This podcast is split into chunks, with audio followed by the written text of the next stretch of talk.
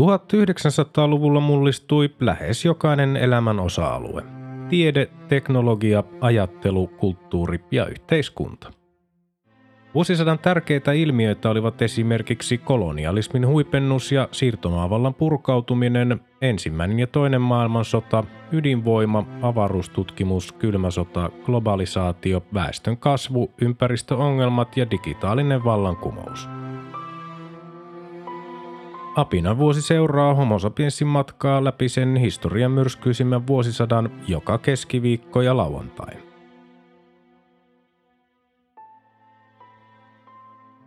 Vuosi 1940. Toinen kesäkuuta Neuvostoliitto vaati Hangon vuokra-alueelta evakuoitua omaisuutta itselleen. Kaksi päivää myöhemmin, 4. kesäkuuta, Dunkirkin evakuointi päättyi. Sen aikana oli evakuoitu 338 226 miestä Englannin kanaalin yli. Kaksi kolmasosaa evakuoidusta oli brittejä, saksalaiset vangitsivat jäljelle jääneet 40 000 ranskalaista. Seuraavana päivänä 5. kesäkuuta Saksa aloitti niin kutsutun ratkaisevan hyökkäyksensä Ranskaa vastaan 119 divisioonan voimin koodinimellä Operaatio Punainen. 10. kesäkuuta Italia julisti sodan Ranskalle ja Britannialle. Tämä liitti Italian lopullisesti akselivaltoihin. Samana päivänä 10. kesäkuuta Kanada julisti sodan Italialle. Samana päivänä 10. kesäkuuta noin 11 000 liittoutuneiden sotilasta evakuoitiin St. Haverista ja Le Havresta Englantiin. Samana päivänä 10. kesäkuuta Irvin Rommelin joukot saavuttivat Englannin kanaalin. Samana päivänä 10. kesäkuuta Norja antautui Saksalle – Samana päivänä 10. kesäkuuta Gestapo otti haltuunsa Terezinin kaupungin ja perusti vankilan niin kutsuttuun pieneen linnakkeeseen. Marraskuuhun 1941 mennessä paikka oli muutettu muurien ympäröimäksi getoksi. Theresienstad oli natsien mallileiri, niin kutsuttu juutalaissiirtokunta, jota esiteltiin vierailijoille kuten punaisen ristin tarkkailijoille – 12. kesäkuuta Gerd von Rundstedin panssarit nujersivat Ranskan neljännen armeijan ja murtautuivat läpi Chalon-sur-Marnessa. Ranskan vastaus Vegan linja, joka ulottui pitkin Somme- ja Aisenjokea, pyrki suojaamaan Pariisia ja sen ympäristöä. Jotkut Ranskan 65 divisioonasta taistelivat kiivaasti, mutta monet pakenivat. Seuraavana päivänä 13. kesäkuuta Pariisi julistettiin avoimeksi kaupungiksi, jotta se säästyisi hävitykseltä. Ranskalaiset vetäytyivät pääkaupungin eteläpuolelle ja jättivät Maginot-linjan. 14. kesäkuuta Pariisi miehitettiin. Saksalaiset joukot järjestivät voitonparaatin Champs-Élysées. Saksan armeijaryhmä C aloitti hyökkäyksensä Maginot-linjan läpi. Saksalaiset etenivät joka suunnassa ja ylittivät Reinin ja Loiren. Samana päivänä 14. kesäkuuta presidentti Franklin D. Roosevelt allekirjoitti lain Yhdysvaltain laivaston tonniston kasvattamiseksi 11 prosentilla. Samana päivänä 14. kesäkuuta kaksi neuvostoliittolaista hävittäjäkonetta ampui alas suomalaisen matkustajalentokone Kalevan Tallinnan edustalla Suomenlahden yllä – Seitsemän matkustajaa ja kaksi miehistön jäsentä kuoli. Samana päivänä 14. kesäkuuta Auschwitz aloitti toimintansa karanteeni- tai läpikulkuleirinä. Leiri avattiin vankilaksi puolalaisille poliittisille vangeille ja se oli tuolloin mitoitettu 10 000 vangille. Perustamispäivänä leirille toimitettiin 728 puolalaista vankia vankilasta Krakovan läheltä, ja seuraavina viikkoina leirille tuotiin tuhansia vankeja lisää. 16. kesäkuuta Moskova syytti Baltian maita aikomuksesta muodostaa sotilasliitto Neuvostoliittoa vastaan. 16-25. kesäkuuta operaatio Ariel, liittoutuneiden viimeinen joukkojen evakuointi tapahtui luoteis-Ranskasta. Evakuointi pelasti noin 214 000 sotilasta.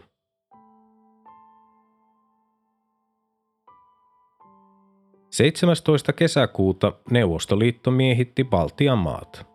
Kenraali Eversti Andrei Danov ryhtyi johtamaan Viron varapääministeri Andrei Vizinski Latvian ja varaulkoministeri Vladimir Dekanosov Liettuan liittämistä Neuvostoliittoon.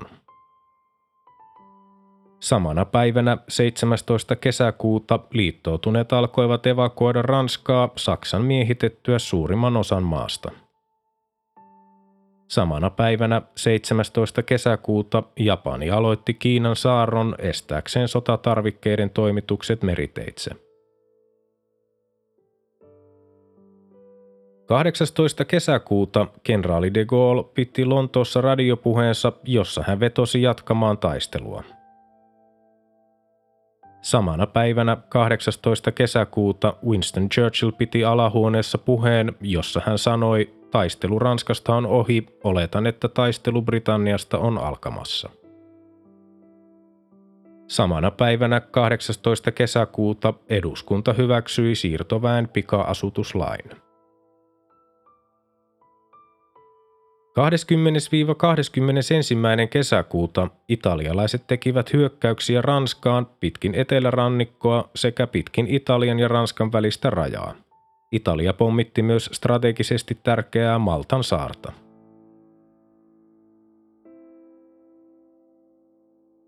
–22. kesäkuuta Ranska allekirjoitti Saksan kanssa aselevon Compiègnessä samassa junavaunussa, missä oli solmittu myös ensimmäisen maailmansodan päättänyt aselepo vuonna 1918. Aselevon ehtojen mukaan Pohjois- ja Länsi-Ranska, Pariisi mukaan luettuna, joutuivat Saksan miehittämiksi. Etelässä sai toimia niin sanottu Vision Ranska, joka sai myös pitää siirtomaansa. Ranskan hallitus vetäytyi Vision pikkukaupunkiin. 23. kesäkuuta Adolf Hitler saapui vierailulle Pariisiin. Samana päivänä 23. kesäkuuta Neuvostoliitto esitti Suomelle vaatimuksen Petsamon nikkelikaivoksen luovuttamiseksi ja vaati kaivoksen omistaneen brittiläisen yhtiön karkottamista Petsamosta. Suomi ehdotti kaivoksen omistusoikeuden jakamista puoliksi Saksan ja Neuvostoliiton kesken, mihin Neuvostoliitto ei suostunut.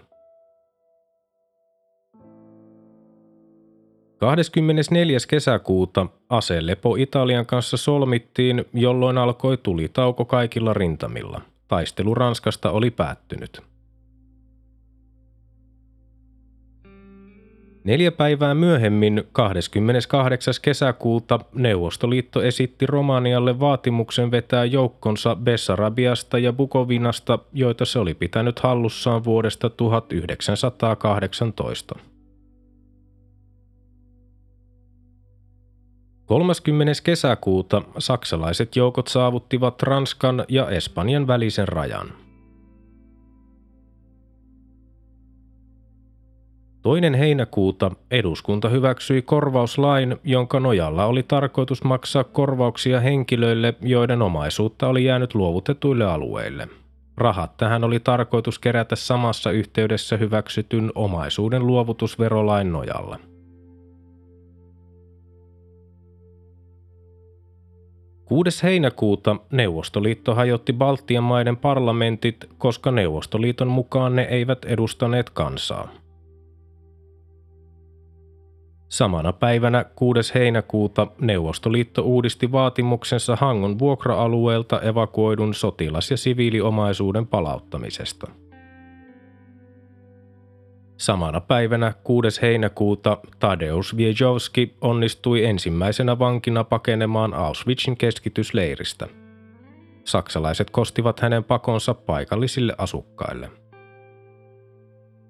Samana päivänä 6. heinäkuuta Saksa avasi ensimmäisen Ranskan Atlantin rannikon sukellusvenetukikohtansa Lorientissa – 9. heinäkuuta Adolf Hitler määräsi laivaston ja ilmavoimat Saksan varustautumisen painopistealueiksi. Samana päivänä 9. heinäkuuta Britannian ja Italian merivoimat ottivat yhteen ensimmäisessä Välimeren taistelussaan. Samana päivänä 9. heinäkuuta Neuvostoliitto vaati kulkuoikeutta Hankoon. Samana päivänä 9. heinäkuuta Saksan luterilainen kirkko tuomitsi eutanasian. 10. heinäkuuta Vichyn Ranskan hallitus koottiin.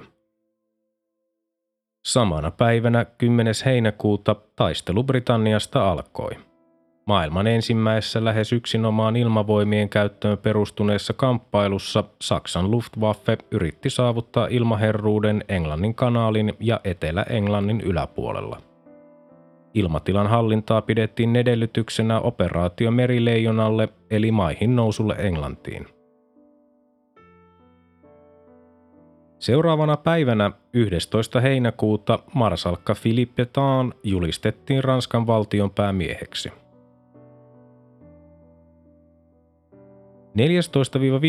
14-15. heinäkuuta Baltian maissa pidettiin Neuvostoliiton painostuksen alaiset parlamenttivaalit. Niin kutsutuiksi kansanvihollisiksi julistettujen muiden kuin kommunististen ehdokkaiden osallistuminen vaaleihin estettiin – Varsin pian vaalien jälkeen selvisi, että uusien parlamenttien ainoa tehtävä oli julistaa Baltian maat sosialistisiksi ja hyväksyä niiden liittäminen Neuvostoliittoon. 20. heinäkuuta Helsingin olympiastadionilla alkoivat kaatuneiden urheilijoiden muistokilpailut. Katsojia oli noin 35 000.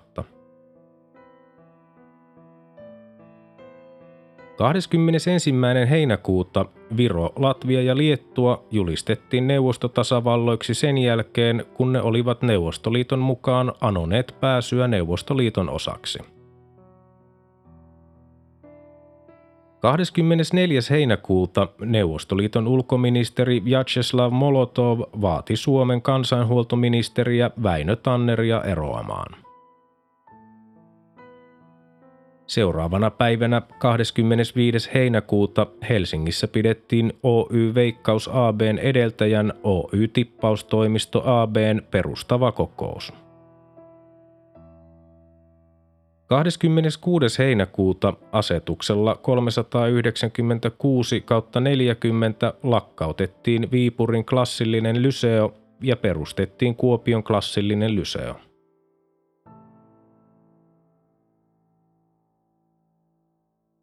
31. heinäkuuta Adolf Hitler päätti alustavasti hyökkäyksestä Neuvostoliittoon.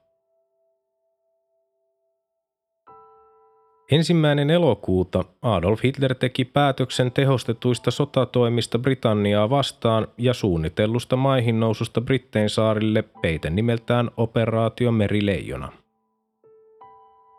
Samana päivänä ensimmäinen elokuuta Neuvostoliiton ulkoministeri Vyacheslav Molotov sanoi, että Suomen johtavissa piireissä ei ole todellista pyrkimystä ystävyyteen ja syytti Suomea SNS-seuran sortamisesta.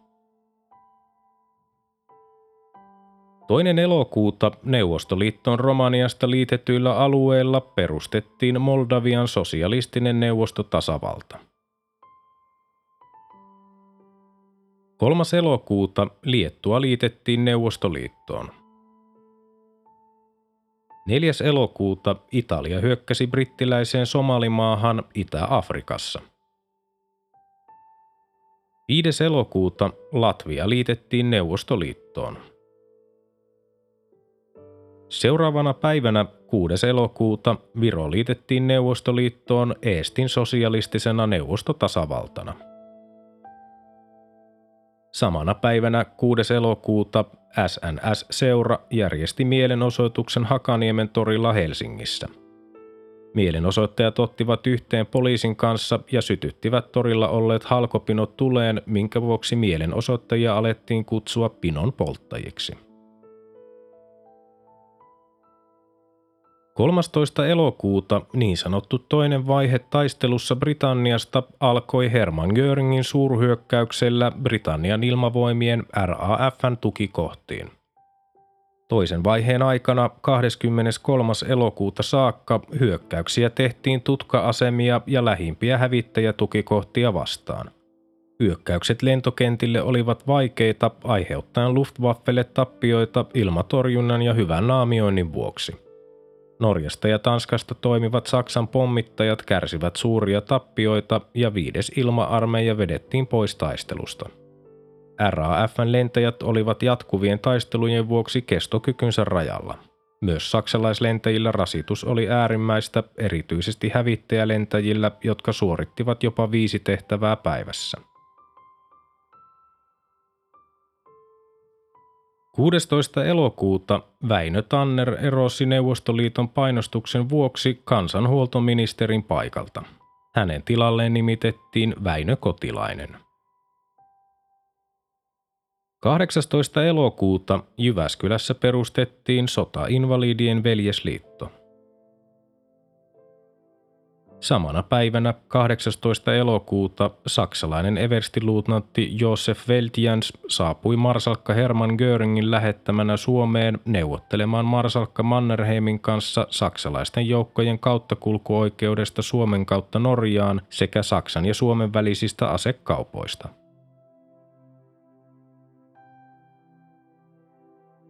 20. elokuuta Ramon Mercader murhasi entisen neuvostovallankumouksellisen Lev Trotskin Meksikossa jääpiikillä.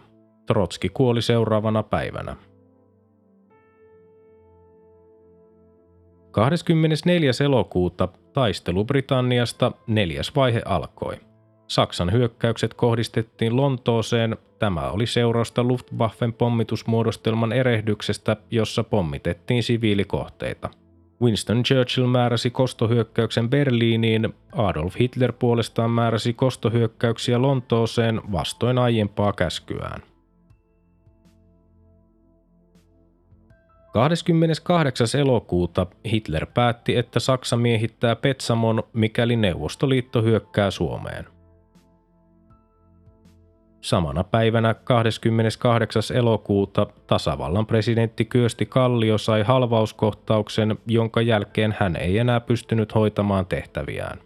Pääministeri Risto Ryti ryhtyi hoitamaan presidentin tehtäviä. 5. syyskuuta Neuvostoliitto ja Saksa solmivat sopimuksen Bukovinassa ja Bessarabiassa asuneiden saksalaisten siirtämisestä Saksaan. Samana päivänä 5. syyskuuta eduskunta hyväksyi asetuksen, jolla kiellettiin kaiken tavaran maastavienti ilman valtion lisenssitoimikunnan lupaa. Samana päivänä 5. syyskuuta Helsingin yliopisto vietti 300-vuotisjuhliaan. Jo edellispäivänä oli yliopiston juhlasalissa paljastettu Väinö Aaltosen veistämä korkokuva nimeltä Vapauden Jumalatar seppelöi voiton seppeleellä nuoruuden Korkokuva tuhoutui Helsingin suurpommituksessa helmikuussa 1944. 6. syyskuuta Suomi ja Neuvostoliitto solmivat neuvostojoukkojen kauttakulkusopimuksen. 7. syyskuuta Krajovan sopimus Romania menetti Dobrogean Bulgarialle. Samana päivänä 7. syyskuuta Luftwaffe aloitti Lontoon pommitukset noin 600 pommikoneen voimin. Strategisia pommituksia seurasi 57 yönä. Samana päivänä 7. syyskuuta Helsingin olympiastadionilla alkoi Suomen, Ruotsin ja Saksan yleisurheilumaaottelu – Ruotsin virallisena edustajana avajaisissa oli prinssi Kustaa Adolf ja Saksan virallisena edustajana valtakunnan urheilunjohtaja Hans von Chammer un Osten. 12. syyskuuta Saksa ja Suomi solmivat Berliinissä saksalaisten joukkojen kautta kulkusopimuksen. Saksalaiset joukkojen kuljetusalukset olivat saapuneet Vaasan satamaan päivää aikaisemmin. Kolme päivää myöhemmin, 15. syyskuuta, Luftwaffen Lontoon pommitukset saavuttivat huippunsa, jolloin saksalaiset pommittivat kaupunkia yli tuhannen pommikoneen voimalla. Luftwaffe menetti tässä yhdessä iskussa 56 lentokonetta ja RAF 26 lentokonetta. Samana päivänä 15. syyskuuta Ruotsin toisen kamarin vaalit sosiaalidemokraatit saivat enemmistön äänistä. 17. syyskuuta Saksassa asetettu Britannian maihin nousun takaraja. Luftwaffe ei ollut onnistunut hankkimaan tavoitteeksi asetettua Britannian ilmaherruutta ja lähestyvä syksy ja talvi tekivät maihin nousuyrityksestä käytettävissä olevilla aluksilla vaarallisen. Toisaalta Hitler toivoi edelleen erillistä aselepoa Britannian kanssa, mutta myös hänen aikeensa hyökkäyksestä Neuvostoliittoon vaikutti ratkaisevasti päätöksessä luopua maihin nousuyrityksestä. 20. syyskuuta Kiina hyökkäsi japanilaisjoukkoja vastaan, jotka perääntyivät Indokiinan puolelle – 25. syyskuuta neuvostojoukkojen kauttakulkuliikenne Hankoon alkoi. 27. syyskuuta Saksa, Italia ja Japani solmivat kolmen vallan akselisopimuksen.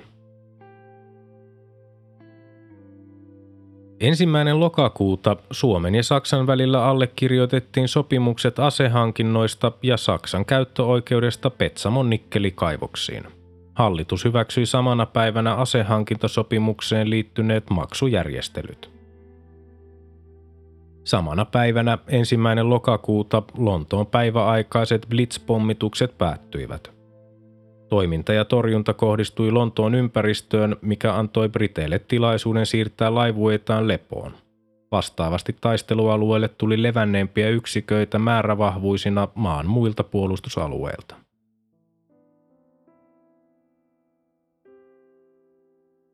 11. lokakuuta Ahvenanmaan demilitarisointisopimus allekirjoitettiin.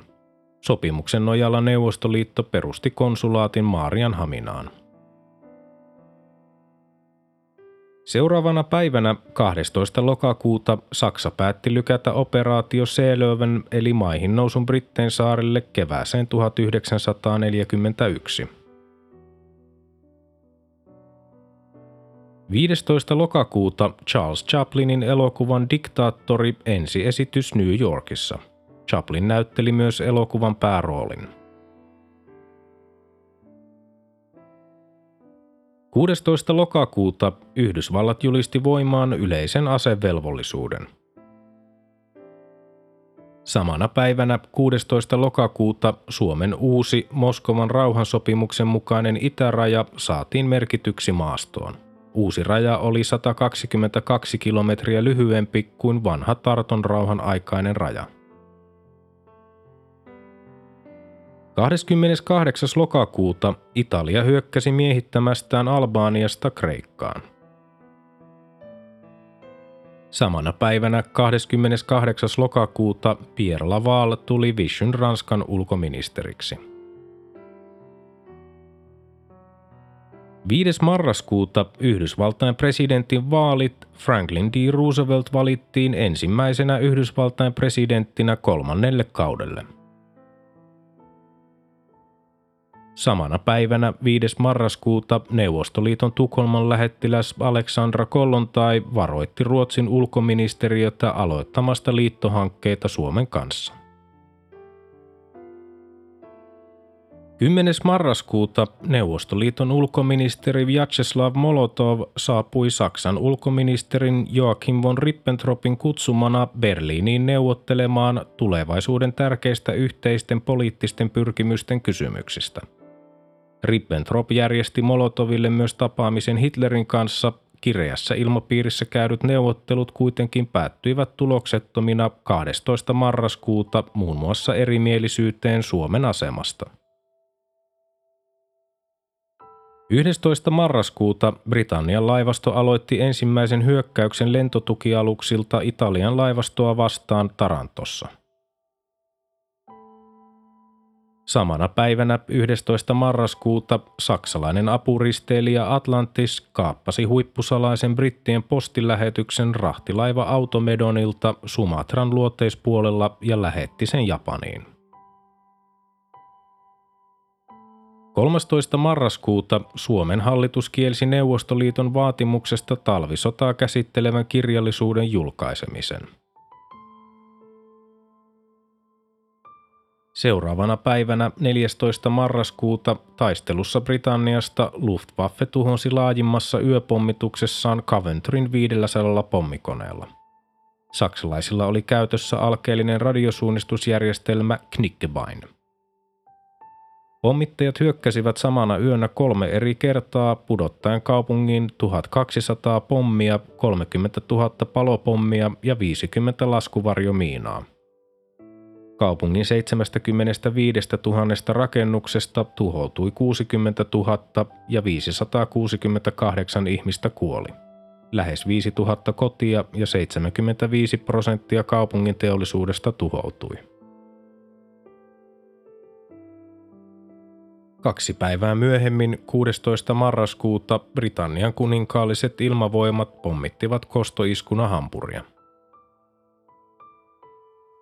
20. marraskuuta Unkaria, Romania ja Slovakia liittyivät akselivaltoihin.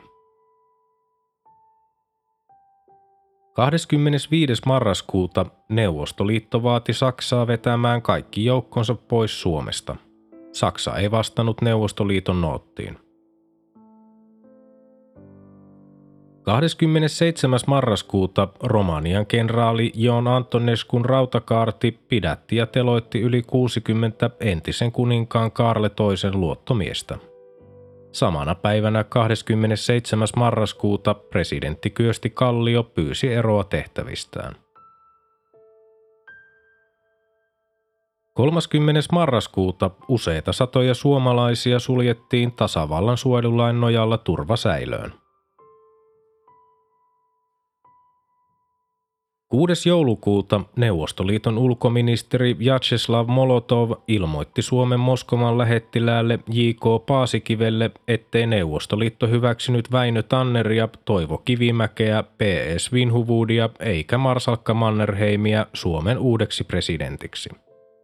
Samalla Molotov torjui Suomen ja Ruotsin puolustusliiton sanoen sen olevan Moskovan rauhansopimuksen vastainen.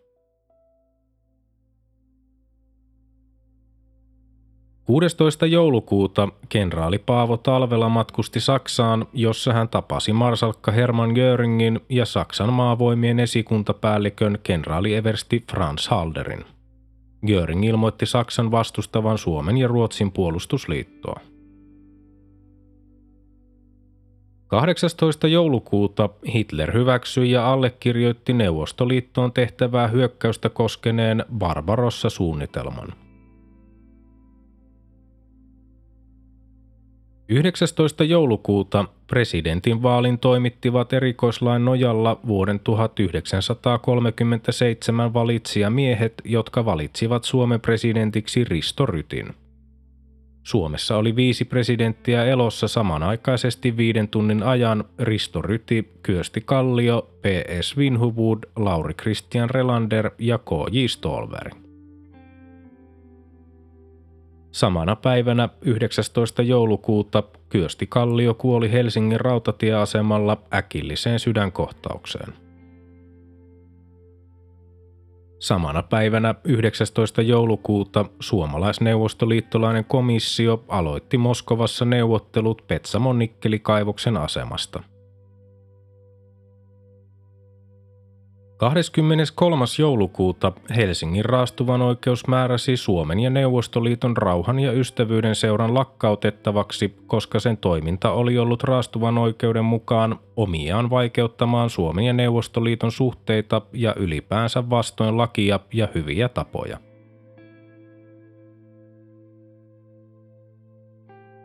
27. joulukuuta Baltian maiden armeijat liitettiin Neuvostoliiton puna-armeijaan – Mainittakoon vielä tuntematon päivämäärä Balin tiikeri kuoli sukupuuttoon.